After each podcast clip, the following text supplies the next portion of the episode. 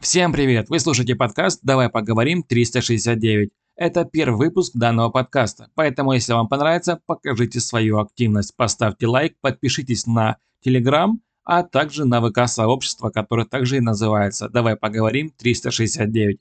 В общем, думаю, с этим вы разберетесь, ссылочка на Telegram будет в описании. В этом подкасте мы будем разговаривать с вами на разные темы. Свою тему вы также можете предложить для обсуждения. Если она мне будет интересна, мы будем ее развивать. Предложить свою тему вы можете в Telegram, а также в ВК. Поэтому, если вам это интересно, пожалуйста, забегайте туда и прямо сейчас пишите, о чем бы вы хотели бы поговорить. Итак, я начну первый выпуск данного подкаста под названием «Давай поговорим 369». И сегодня у нас тема это кошки, а точнее донские и канадские сфинксы. Они мне очень нравятся, этот вид животных просто обалденный, по крайней мере для меня. У меня, кстати, по секрету вам расскажу, есть представители и донского, и канадского сфинкса. Кот у меня донской сфинкс, а кошка канадец. И причем кот у меня рыжий, а кошка абсолютно черная, как я и люблю. Первое мое знакомство с этим чудом, конечно, произошло в интернете. Я когда листал ленту и увидел это невероятное создание. Я говорю, блин, что это за монстр? Неужели такое можно любить? И тем более прикасаться к нему. Это же мерзко. Выглядит он просто отвратительно. Я на тот момент думал, что это просто действительно какая-то мерзость, и относиться к ним как-то с любовью какой-то я совершенно не мог. На тот момент у меня был кот, это был кот-смесь бульдога с носорогом, а точнее там был перс и какая-то еще непонятная порода. Я взял этого котенка очень давно, и он у нас прожил где-то лет около 9. После этого он, к сожалению, заболел и умер, мы не смогли его спасти. Через время после смерти моего любимого питомца я решил завести все-таки еще себе животное, потому что я их очень любил, и я решил задаться этим вопросом, посмотреть, какие же породы вообще существуют, какие есть, и, возможно, что-то мне интересное понравится.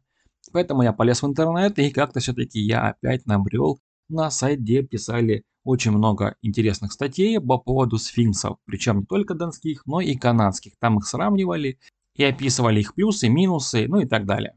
Честно говоря, даже не заметил, как мне понравилось это невероятное создание под названием Донской сфинкс. Я начал интересоваться, читать больше статей, смотреть разные фотки и понял о том, что мне действительно хочется это чудо увидеть и как минимум прикоснуться к нему. Я не знал, чем закончится наше знакомство, но я точно понимал, что я хочу это чудо увидеть и как минимум подержать. Поэтому я начал искать объявления, где продают таких животных. Это было, конечно, не очень просто, так как я живу в городе Алчевске, и здесь очень-очень сложно, конечно же, найти что-то подходящее в этом вопросе. Но, как говорится, кто не старается, у того ничего не получается. Поэтому я, перерыв очень много информации, все-таки нашел людей, которые занимаются разведением и продажей данной породы. Я нашел и поехал туда. И вот, я прибыл на место, и буквально через пару минут состоится эта долгожданная встреча. Я очень ждал этого дня. Вы даже не представляете, насколько сильно заинтересовала меня данная порода. Я буквально ждал и считал дни, как только я смогу поехать и забрать этого котенка, если он мне понравится, конечно же. И тут переступаю я порог этого дома и прохожу в комнату, где как раз и ползают эти червячки, пожмаканные и очень необычные. Я подхожу к ним и понимаю то, что они безумно прекрасные. И они не такие страшные, как казалось мне изначально. Они настолько выражительные, что я сразу же взял одного из них. Потискал одного, посмотрел на него, прикоснулся, погладил.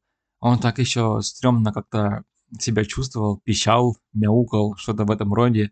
И я взял другого, третьего.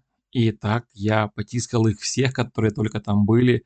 И я понял, что одна из них, это была кошечка, мне нравится больше всех. Она была черного цвета.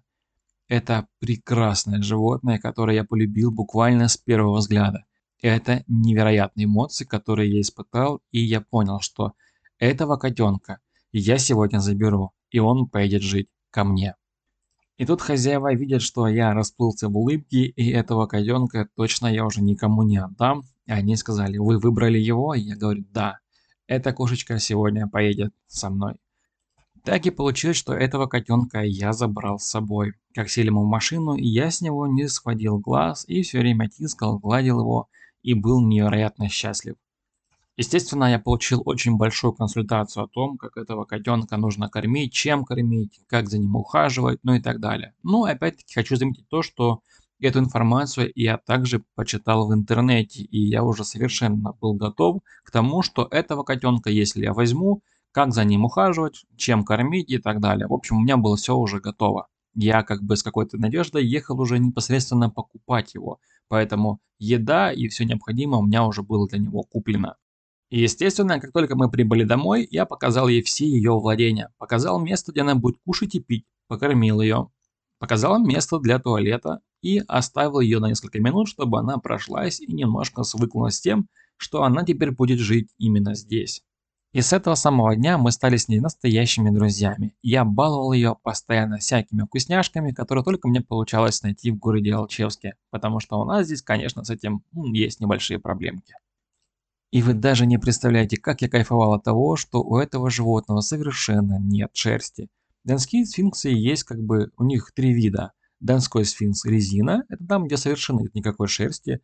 Донские сфинксы велюр, там где шерсть допускается до 1 мм, она практически не видна и почти не ощущается. И донские сфинксы браш, там такие животные могут быть совершенно абсолютно пушистые, но у них шерсть идет как-то неравномерно, как будто они подротые или какие-то плешивые. Я купил себе кошечку резина, то есть абсолютно никакой шерсти. И соответственно это невероятно кайфово. Потому что до этого у меня был кот, и у него была очень длинная шерсть, он был пушистый, и шерсть была это просто везде. Как говорится, у кого дома пушистые животные, шерсть это приправа. Она была абсолютно везде, любые вещи, еда, продукты, не знаю, везде, просто везде. Я от нее очень сильно уставал, и вычистить ее было просто невозможно. Сколько ты бы не убирал, она постоянно где-то оказывается. И как вы, наверное, знаете, помыть такого котенка, который без шерсти, не составляет большого труда. Это сделать можно легко и просто. Вымыть этот жир и высушить котенка буквально за пару минут, потому что пушистого котенка высушить это просто целый процесс.